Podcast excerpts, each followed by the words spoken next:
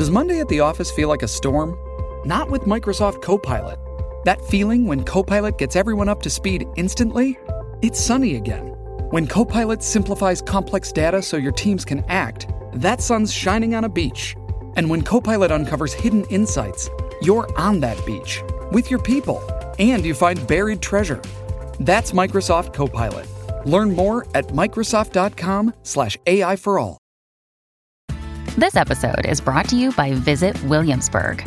In Williamsburg, Virginia, there's never too much of a good thing. Whether you're a foodie, a golfer, a history buff, a shopaholic, an outdoor enthusiast, or a thrill seeker, you'll find what you came for here and more. So ask yourself, what is it you want? Discover Williamsburg and plan your trip at visitwilliamsburg.com. Conservative. Constitutional. It's the Andrew Cooperrider Show, keeping you informed on what's going on right here in Kentucky.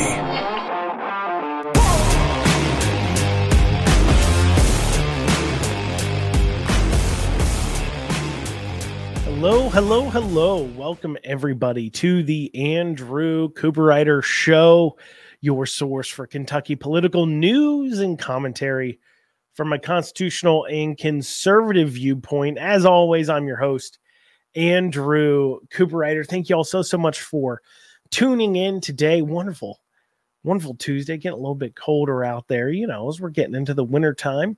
Coming up there on Thanksgiving. Um, as always, you can reach out to the show by emailing info at theandrewshow.com. Once again, that's info at theandrewshow.com. Now, if I'm to be honest with y'all who are listening to this, I'm feeling a little bit under the weather as I'm recording this. So please, if you hear my voice crack or something like that, forgive me. I'm not going through puberty. Uh, that happened some time ago. No, I am just dealing with a little bit of a cold. A little bit of a cold. Now, as always, you can catch the Andrew Cooper Show Monday through Friday at 9 a.m. on WZXI. That's WZXI, which is 1280 AM at 94.1 FM and 95.5 FM. There in the uh, kind of like the Lancaster, Nicholasville, Lexington, uh, you know, Danville, um, Stanford, Richmond area uh, Berea area. You can catch it there each day at 9 a.m.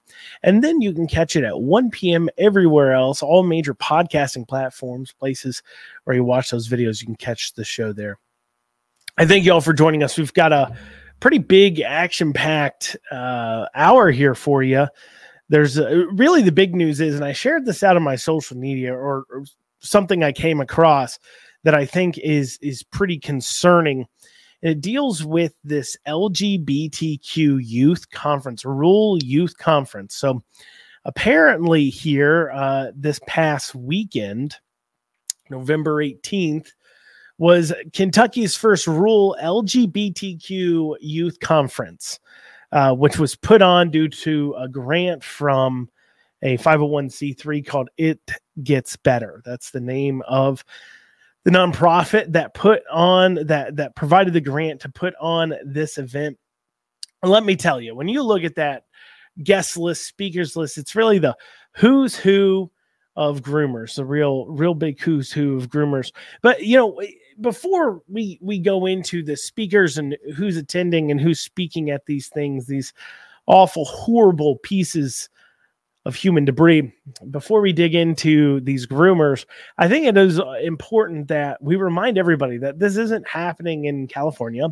This isn't happening in New York. This isn't happening in Louisville or Lexington. This isn't just happening in those places. This is an event with these speakers pushing these ideas that took place in rural Kentucky. Now, some of you may be sitting there saying, Andrew, you know, an LGBTQ youth conference, it's kind of different, but you know, why why do you have such a big issue with it? Why do you have such big problems with it? Well, you know, first and foremost, as we know, that as we've pushed more and more of this LGBTQ agenda on kids, we've seen more and more children, uh, quote unquote, falling victim to it. And that's not to say, and what, well, what we mean by falling victim is remember, you know, you see higher suicide rates, all these other things. And it's certainly seeing an explosion, definitely seeing an indoctrination in this as far as it goes. But the other thing uh, that that I have a real big problem with is is you know we don't have conferences to have kids specifically talk about straight sex. In fact, we don't actually talk about quote unquote heterosexual sex and and talking about kids having sex with one another because that's that's the other part of this is that this is where I, I don't understand how this is all the time illegal. I don't understand how you know we don't have current laws on the books to help deal with some of these things because you know take it, would be illegal for a bunch of kid kids uh, to be thrown into a room where a bunch of adults that aren't their parents talk to them about having sex with other children. And I don't mean just talk to them about it in a scientific sense, that wouldn't be illegal, but I'm talking about showing pornographic images. I'm talking about uh, discussing it. And, and, and also, too, we have to ask a question about what kind of person, what kind of psychopath, what kind of pedophile, really, um, enjoys speaking ad nauseum and at length about who kids have sex with. It's disgusting. It's gross. That's not something we should accept, but yet that's what the conference is all about. And now people want to compare this, like I said, and say, "Well, you know, you talk about heterosexual sex with kids and everything else." No, no, no. We talk about mammalian reproduction. We talk about the reproductive system, anatomy, those types of things with uh, kids at the right age in school where they're ready to learn, about how humans reproduce. Uh, we talk about that with them at that point. There's no scientific value to teaching about lesbian, gay, and bisexual. And remember too, so so they want to say, "Look, look, Andrew, this is not all sexual. It's about gender identification. Uh, what do you identify as?" Well, first off, that may be true for transsexual. Maybe that has nothing to do per se with who that kid is sleeping with um, but certainly doesn't hold true for lesbian, gay, and bi. That is literally based upon who you find sexually attractive. Having conferences based upon who children are finding sexually attractive, minors specifically. It's gross. It's disgusting. It should be illegal. Like I said, we we talk about straight kids because it has a scientific value, not straight quote unquote straight sex, but you know, we talk about heterosexual sex and reproduction has scientific value but we don't sit there and talk to kids about just messing around with a bunch of other people and making them feel reaffirmed because that's that's the other part of this right? How do you you know it used to be we as a culture generally speaking accepted the idea that it wasn't a good idea for children to be engaging in sexual contact with one another not married and under the age of 18. We used to say that that was, of course, something that was a problem. We didn't want to encourage that because, well, we had the spread of diseases, pregnancy, of course, um, and, and a litany of issues as to why we just felt it wasn't healthy for children to be doing that. But ever since that happened, ever since this LGBTQ youth BS has come onto the scene, ever since then, we have decided to throw any kind of you know normal thinking when it comes to children and uh, sexual relations and instead throw all standards and everything out the window and reaffirm and say it's healthy slash affirmative to push children uh, to talk about their sexuality when they're minors and to engage in that kind of behavior that that's that's a good thing to do. And i think it's quite clear that it's not. I think it's quite clear. I think if you're listening to the show in general, you're going to agree with me that this is weird. It's weird. And you wonder how it's not illegal. Saying the words that, you know, obviously the people who are engaging in this, people who are obsessing about having conferences where kids are talking about this stuff, clearly uh, weird. Groomers, uh, pedophilic comes to mind. I mean, these are the same people pushing these books that have very graphic details about sexual encounters and they want kids to be able to read it. And if you stick up there and say, I don't want those books in my public library, I don't want those books at our school library. If you stand up there and say that, well, they call you a book banner. They tell you you're a bad person, you're an awful person, that you have no idea what you're talking about. You know, and the same people that use have to ask people their pronouns and invent words.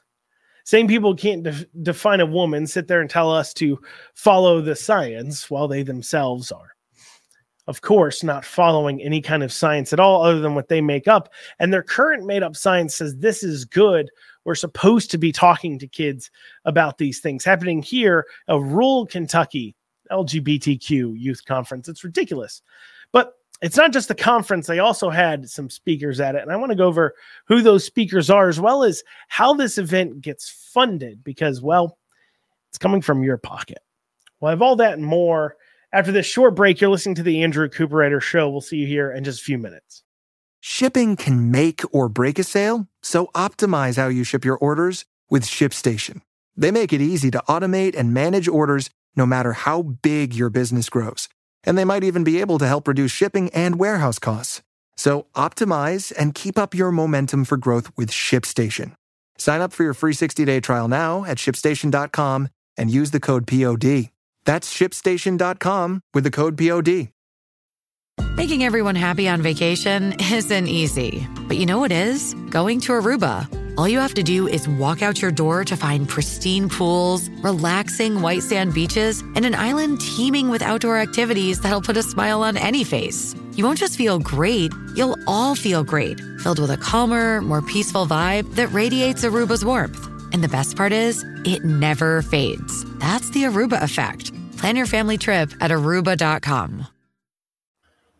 And you're back with the Andrew Cooperrider Show, your source for Kentucky political news and commentary from a constitutional and conservative viewpoint. As always, if you've got thoughts, comments, questions for the show, feel free to email us at info at theandrewshow.com. Once again, that's info at theandrewshow.com. So before the break, we were talking about this LGBTQ Rule Youth Conference, a conference dedicated to who minors are engaging in sexual contact with a weirdo fest to say the least. And I mentioned that when you get a look at the people who spoke at and who ran this, what you're going to see is some of the worst amongst us, the dregs of society, people who are obsessed with all the wrong things, people who are obsessed with sexualizing children, people who are obsessed with with just it's just disgusting. These people are disgusting. They're gross. Here they are. So, speaking at the 2024 Rule Kentucky LGBTQ Youth Conference, uh, we've got uh, Dr. Jason Glass. Now, you may remember Dr. Jason Glass as the um, as the uh, uh, uh, former commissioner of education here in Kentucky. Of course, he quit, moved on to working for Western Michigan University, something he did. A lot of people speculate because, well, he was worried that Beshear was going to lose. He'd be out of a job. So he decided to go ahead and find a new place. Now, if you'll remember, while he was working as Kentucky Education Commissioner, uh, he he came out and said that if a teacher did not want to go ahead and engage in uh, teaching kids about these types of things in this transgender theory weirdo whatever they didn't want to engage in it. Well, they needed to find another job. And something that was pointed out a few times by Cameron in the campaign, to which Beshear always responded by saying, Well, no, they're non political. They're supposed to be non political. Well, this guy is clearly not non political at all. He never was. According to uh, his bio here, while he was at the Kentucky Department of Education, um, he launched the LGBTQ Toolkit for supporting LGBTQIA plus youth. Well, they just went from LG. Okay, so they said the LGBTQ plus toolkit for supporting LGBTQIA plus youth. Why didn't they just still stay with LGBTQ? Why'd they add the IA in there? That's weird. Anyways, it's just strange. And then they go back to using LGBTQ and they say, and was a outspoken advocate for LGBTQ teachers, and students. Well, he was supposedly not political, Beshear said. Beshear said this guy, his politics didn't get involved, but here they are for a conference now after the fact saying he was an advocate for LGBTQ plus ideas, something that is innately political. See, here's the thing the left does this game, this weird inside outside game where they change the definition of things. They they they they they will take something like I don't know. They'll take something like uh political. What's political? What is overtly should we not be talking about? What is what is uh, uh you know what is truth? What is fact? And then they'll just go ahead and use uh, um, they'll, they'll just make assumptions or they'll go ahead and redefine that for them. So, for an example, we say they would say, uh, You're bringing politics in the classroom by saying, Hey, you know, we should ban this LGBTQ stuff in the schools, but bringing LGBTQ stuff into the schools in the first place, somehow not political. That's the stuff these people believe. They believe that bringing it in wasn't political, only bringing it out is because, well, it disagrees with them.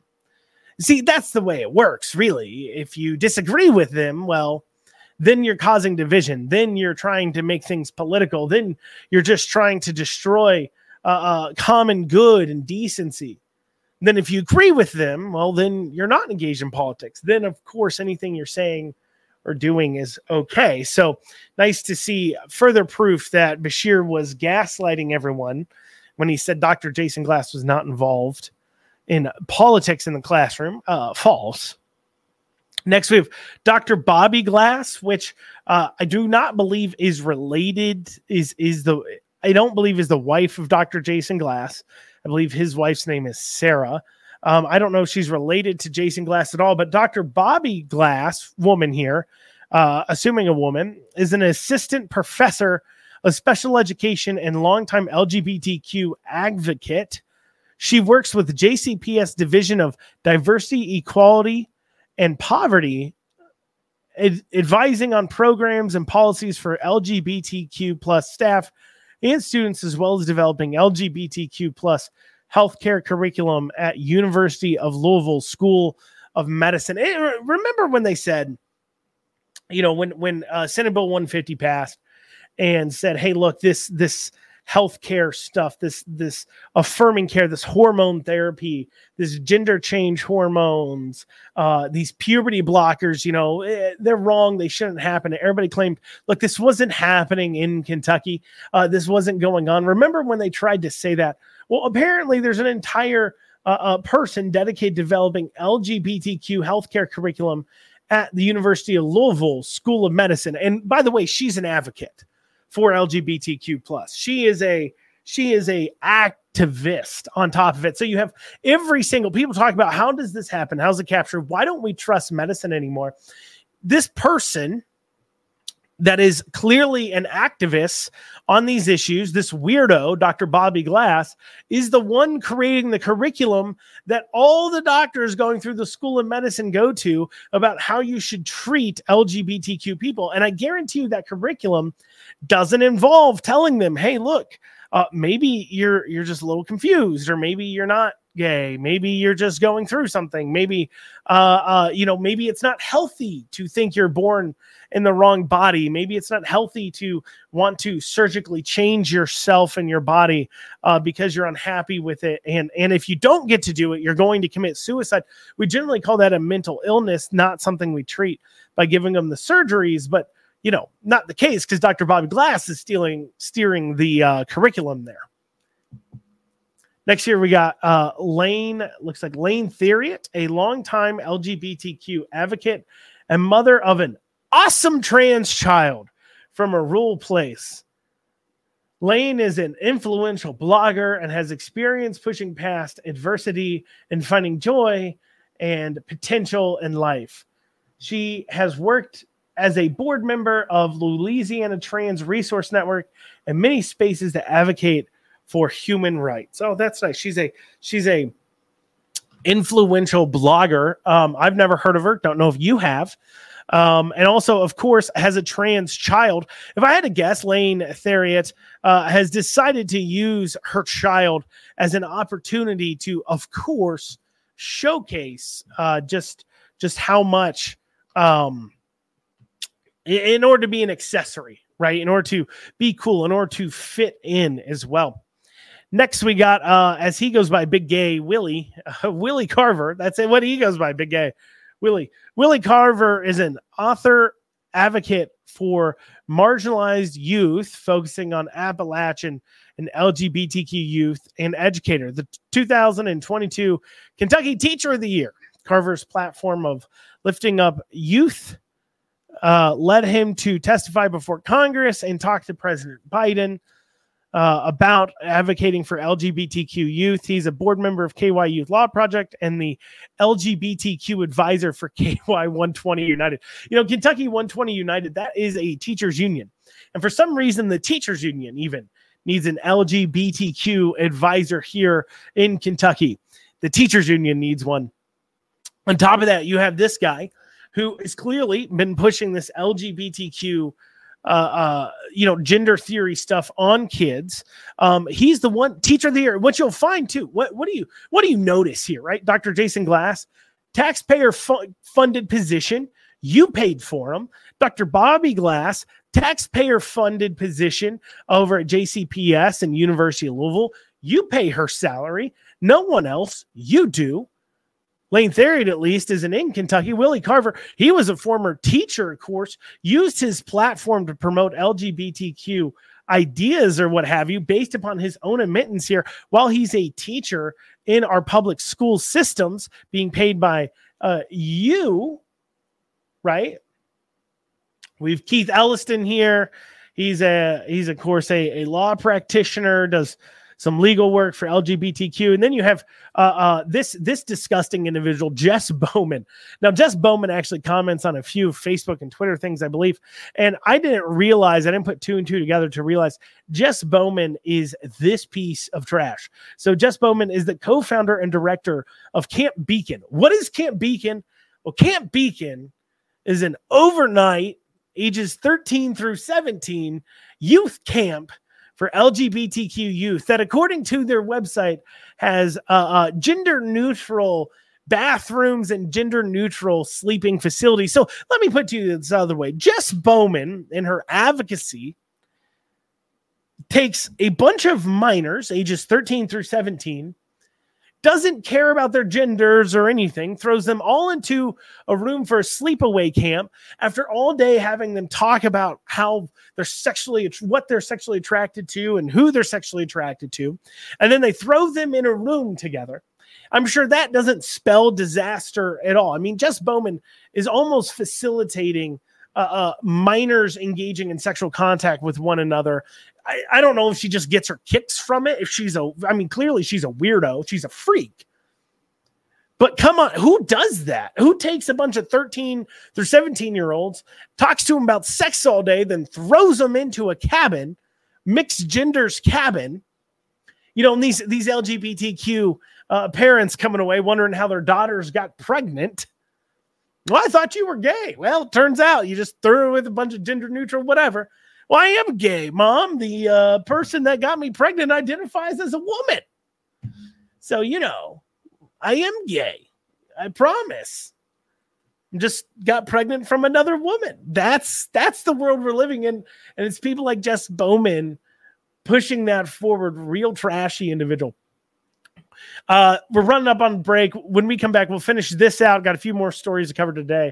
You're listening to the Andrew Cooperrider Show. Dreaming of a better sleep? Tossing and turning is not your destiny. And Olly is here to help. Olly invites you to sink into sweet, sweet slumber to improve your mental and physical health and overall wellness. More than just melatonin, Olly's ingredients help you unwind your mind for a delightfully dreamy drift off. Sleep is on the way at Olly.com. That's O L L Y.com. It's only a kick, a jump, a block. It's only a serve. It's only a tackle, a run. It's only for the fans. After all, it's only pressure. You got this. Adidas.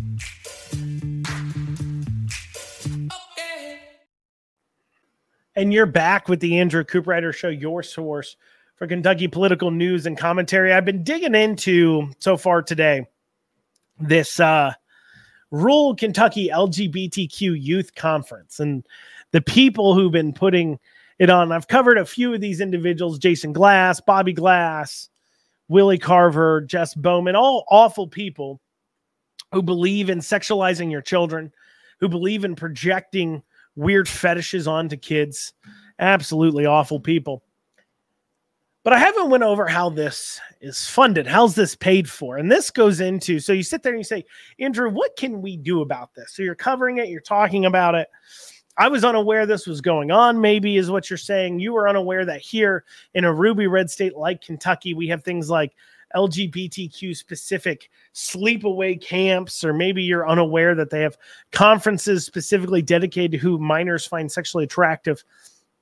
So maybe you're sitting there and you're saying, "Look, I, I, I um, I, uh, what do I do about this?" Well, let's let's see where they get their funding from because if you see uh, uh, this event was able to go on because of a grant from a nonprofit called um, It Gets Better, which, according to their 990, they've posted to their website, receives thousands of dollars in taxpayer funds, thousands of dollars. And this event was held at the Gateway Regional Arts Center, which is, by the way, a former church that is a taxpayer funded venue receiving money from the National Endowment for Humanities, the Smithsonian, the Kentucky Arts Council, uh, of course, the state as a whole, the National Endowment for the Arts, all these taxpayer funded sources. So you've got this taxpayer funded side of it where you and I are paying for it. And you say, why isn't our legislature stepping in here and doing something? about this. These this isn't the first kind of event like this to go on. This same exact taxpayer funded venue had a all ages drag show exposing uh, minors to sexualized performances there. Um, something once again that should be illegal, but you know, I guess in this depraved society we live in, it's not the case. Can't seem to get it done. There was a bill last year, of course, that Senator Lindsey Tichenor put forward to do just that, to address these drag shows to make sure that of course children stop seeing them and stopped being forced upon this kind of uh, inappropriate behavior but um, of course that bill died because well it's the kentucky senate so they don't want to do anything and then that continues to carry over into this because they could pass a law saying that look um, no tax dollars are going to go towards funding putting forward these types of LGBTQ plus uh, events. We're not going to to put money to this. In fact, the state legislature they're doing their budgets now. They could starting uh, this next year, 2024, starting in what is it? Uh, what, July, June, July, whatever the fiscal year starts in 2024, they could start from right then defunding the Kentucky Council on the Arts. I mean, remember, they spent too much already. Uh, they spent so much that we're not getting our tax cut. And they ask, where do you want to make cuts at? Well, maybe we make cuts at the Kentucky Arts Council. Because remember, not only does it fund this uh, type of events, these types of weird things, but they also put money towards things like Voices of Kentuckiana, which is an LGBTQ choir whose stated purpose is to create acceptance for the LGBTQ lifestyle in Kentucky. And your tax dollars, thousands of your tax dollars, go towards funding that choir through the Kentucky Council of the Arts. Once again, taxpayer funded. Once again, the legislature could defund that tomorrow, but they don't. They failed to do so because do they lack the hitzpah? Do they lack uh, the wherewithal? Do they not think this is a serious issue? I think this is a pretty big issue. I mean, we've got the Anderson County situation going on, parents being undermined. On top of that, you're having these weirdos gather together and push this kind of stuff right here in Kentucky. And our money's funding it. Your money's funding it. And what's our legislature do about it? Well, you know, I, well, you know, we got to do the important work. It's a budget year. I can't defund things on a budget year. I can only do that non-budget year, real things that legislators will say to people. You should call up your legislator and you should demand they stop funding these things right away. Call up to the LRC, demand to leave a message for your legislator saying just that. Well, let's see here. Um, Kentucky sports betting kind of little update here. Apparently, there has been created a 650,000 online accounts, 650,000 online accounts for sports betting. And so far, uh, since um, September 28th, when betting became legal, so September, October, November, so it's really only been two months, $426.6 million dollars have been bet mobily and our 21.2 on brick and mortar, bringing the total to 447.8 million dollars has been gambled over the last two months. Now, some could say that this is uh, just an initial amount caused by well the fact that, um, well, just caused by the fact that this is new. The sports betting's new, Andrew. This will come down, but that's 2.6 billion dollars a year that's being spent on gambling. Now, as I've said priorly, maybe you're for gambling, maybe you're against gambling. That's not really, I guess, the point. But what is weird is Governor Beshear saying this data, celebrating it, celebrating that almost half a billion dollars in two months has been gambled by citizens. Now, I'm not saying gambled away, they could have won money, obviously. Now, we know overall, probably a large percentage of that they lost. I mean, um, what is it? Let's see. The average amount of sports betting money that gets that uh, goes to the house. So, according to quick article I just saw in Quora, about sixty to eighty percent of people who bet on sports lose their money. So, we're about half a billion dollars, and let's say seventy-five percent of that um, has gone, has people have profited. So that means somewhere around 330, what, 330 million ish has been given to quote unquote the house, has been lost by people in the state. And this is something that Beshear celebrates. He says this is great. And like I said, if if if if you're for betting, that's okay. Maybe you think somebody should be allowed to bet and that's your your your belief point. I'm not saying anything about whether or not people should be allowed to bet. And what I'm saying here, I just think it's not a good sign of a culture and of a society that we celebrate Kentucky's Kentuckians losing hundreds of millions of dollars in betting over the last several months. I just I don't see how that is a net positive for us to celebrate. I don't see why our leadership should be celebrating that at all. I think it it if anything it's a sign of a downfall of society. It shouldn't be celebrated, it should be looked at and said, oh, this is an issue. Now, of course, Beshear has to parade this as a success. And, you know, he he is unable to not point out how much money it's bringing in because, well, of course, the assumption they would make is that, well, you know, this money was going to other states and now it's going to Kentucky. That's what you'd hear from people. You can bet in other states, can't bet here. And you'd hear that time and time again. But 650,000 new online accounts in Kentucky. I don't think there are 650,000 people sports betting in Kentucky before it was legalized. There wasn't this many hundreds of millions of dollars being lost by Kentuckians in Kentucky. Like I said, if you want to say it's a freedom thing, allow them to do it. They should have the freedom to gamble. So be it. Once again, I'd ask you why you think the horse industry deserves to have the monopoly on it that they have, but that's a completely different discussion, of course, about government protected monopolies uh, which is what we find in gambling. And so often it is a government protected monopoly. But I, I, I find it hard to believe that we should be celebrating how much people are gambling. It should just be a thing at the most. Definitely not something we celebrate. Coming up against clock. Coming up after this, we're going to uh, dive into the Kentucky Juvenile Justice Commissioner step down, a few other things. You're listening to the Andrew Cooperrider Show. We'll see you back here in just a few short minutes. And you are back with the Andrew Cooperrider Show. As I said at the top, I'm dealing with a little bit of sickness today, so please forgive the sniffles. Okay, forgive the uh, the sniffs. All right, forgive the uh, um, lowered voice. Of course, uh, I'm just dealing with a little bit of little bit of a cold here. Also, if you want to reach out to the show, you can email info at theandrewshow.com. Once again, that's info at theandrewshow.com you know, for the last several uh, years, two years or so, the Kentucky juvenile justice uh, has had quite the problem. the DJJ, uh, Kentucky Juvenile Justice uh, Commissioner Vicki Reed has decided to resign after those two years. And to kind of encapsulate uh, how awful she is um, at her job, we had uh, we had riots breaking out at juvenile justice centers due to bad conditions, is what they claim, or what have you.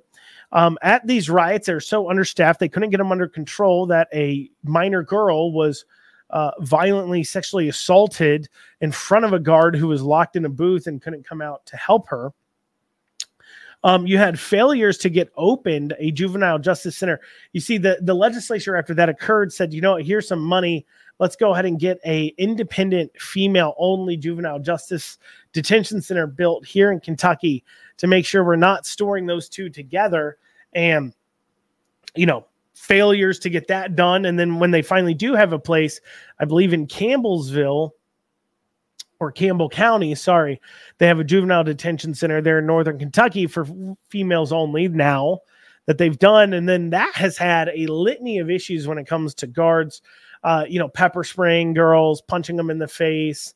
Uh, inappropriate sexual contact, of course, uh, and the list goes on and on of issues. So, Commissioner Vicki Reed is resigning.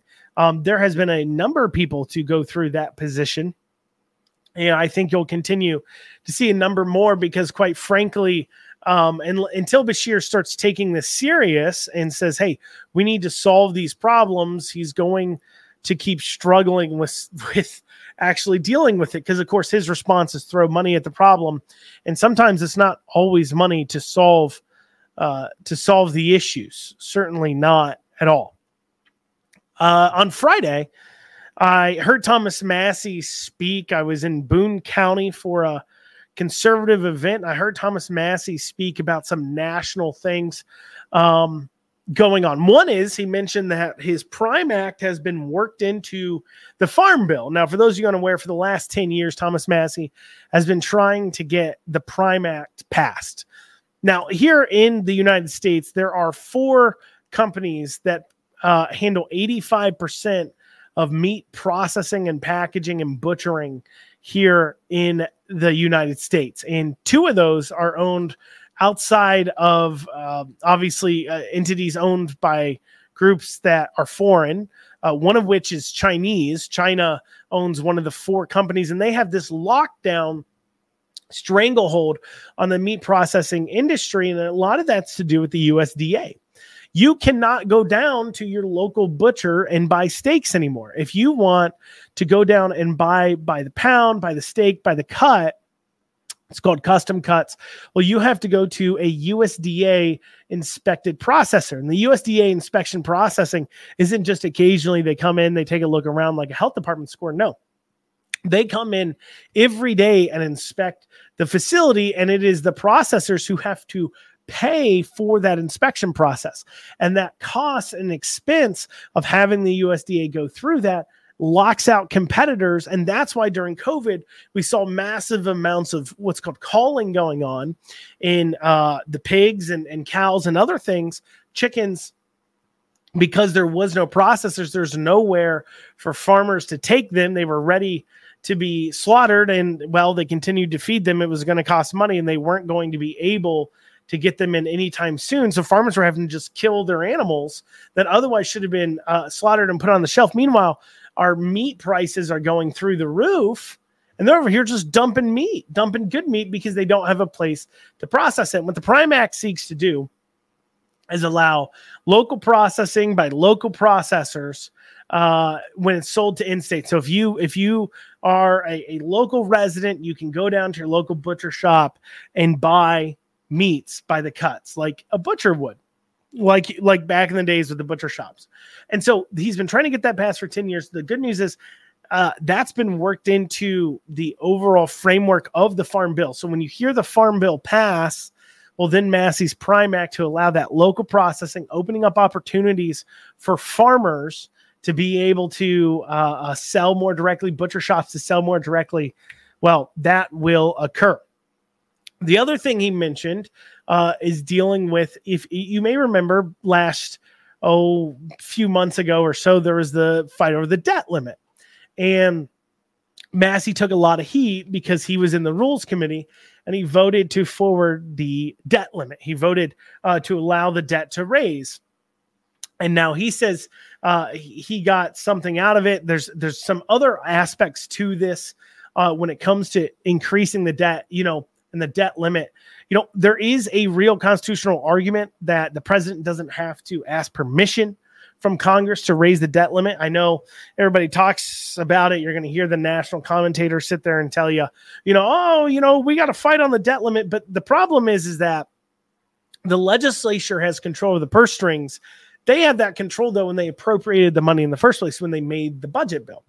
Um, then after the fact, and, and, and there's some line in the constitutions that then after they make the budget, the president is to execute it. And if executing that budget means he has to raise the debt limit, then there is some belief that the president potentially a solid constitutional argument that the president doesn't have to ask to raise the debt. And so for somebody in Massie's shoes, you know that you could potentially lose any future debt limit arguments because well the president can just go ahead and raise them if you push it too high.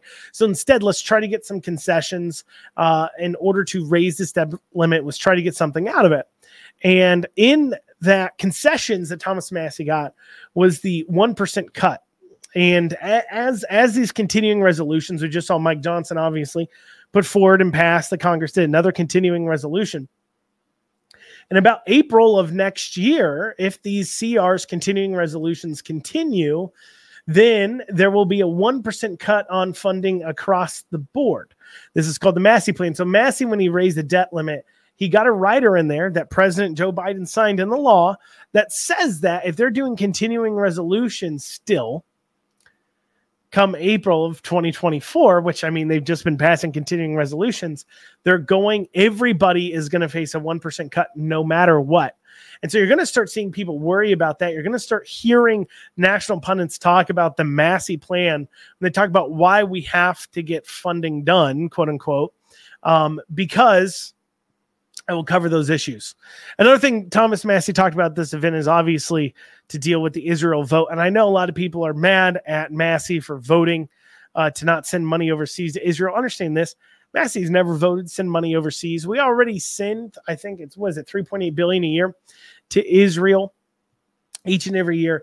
Massie never votes for foreign aid. He won't do it. He refuses to. Uh, he doesn't think our money needs to be going there, so he votes against it. That is his principle. That's what he's always stood on. It's got nothing to do with Israel versus Hamas or siding with Hamas. That's just where it sits. That is a consistency he's had. Now, you can bring up issues you have with Massie, and those are generally probably pretty, some of them pretty well founded. But when it comes to this, you know, the 1% cut, that's that's great. The Farm Bill Prime Act, that's good stuff. And then obviously as well, you know, depending on how you feel about foreign aid, you may like his vote or you may hate his vote, depending on how you feel about it. You know, obviously I stick to the more Kentucky topics as far as it goes. You know, tomorrow we're going to talk about uh, taxpayer funded lobbying. That's going to come up tomorrow as we dig into your tax dollars funding the government, lobbying, putting money in private lobbyist pockets to lobby the government to spend more of your money. Your money paying somebody to lobby the government to spend more of your money. Fantastic stuff, good stuff, great stuff uh, that I'm sure you really love and you want to see continue.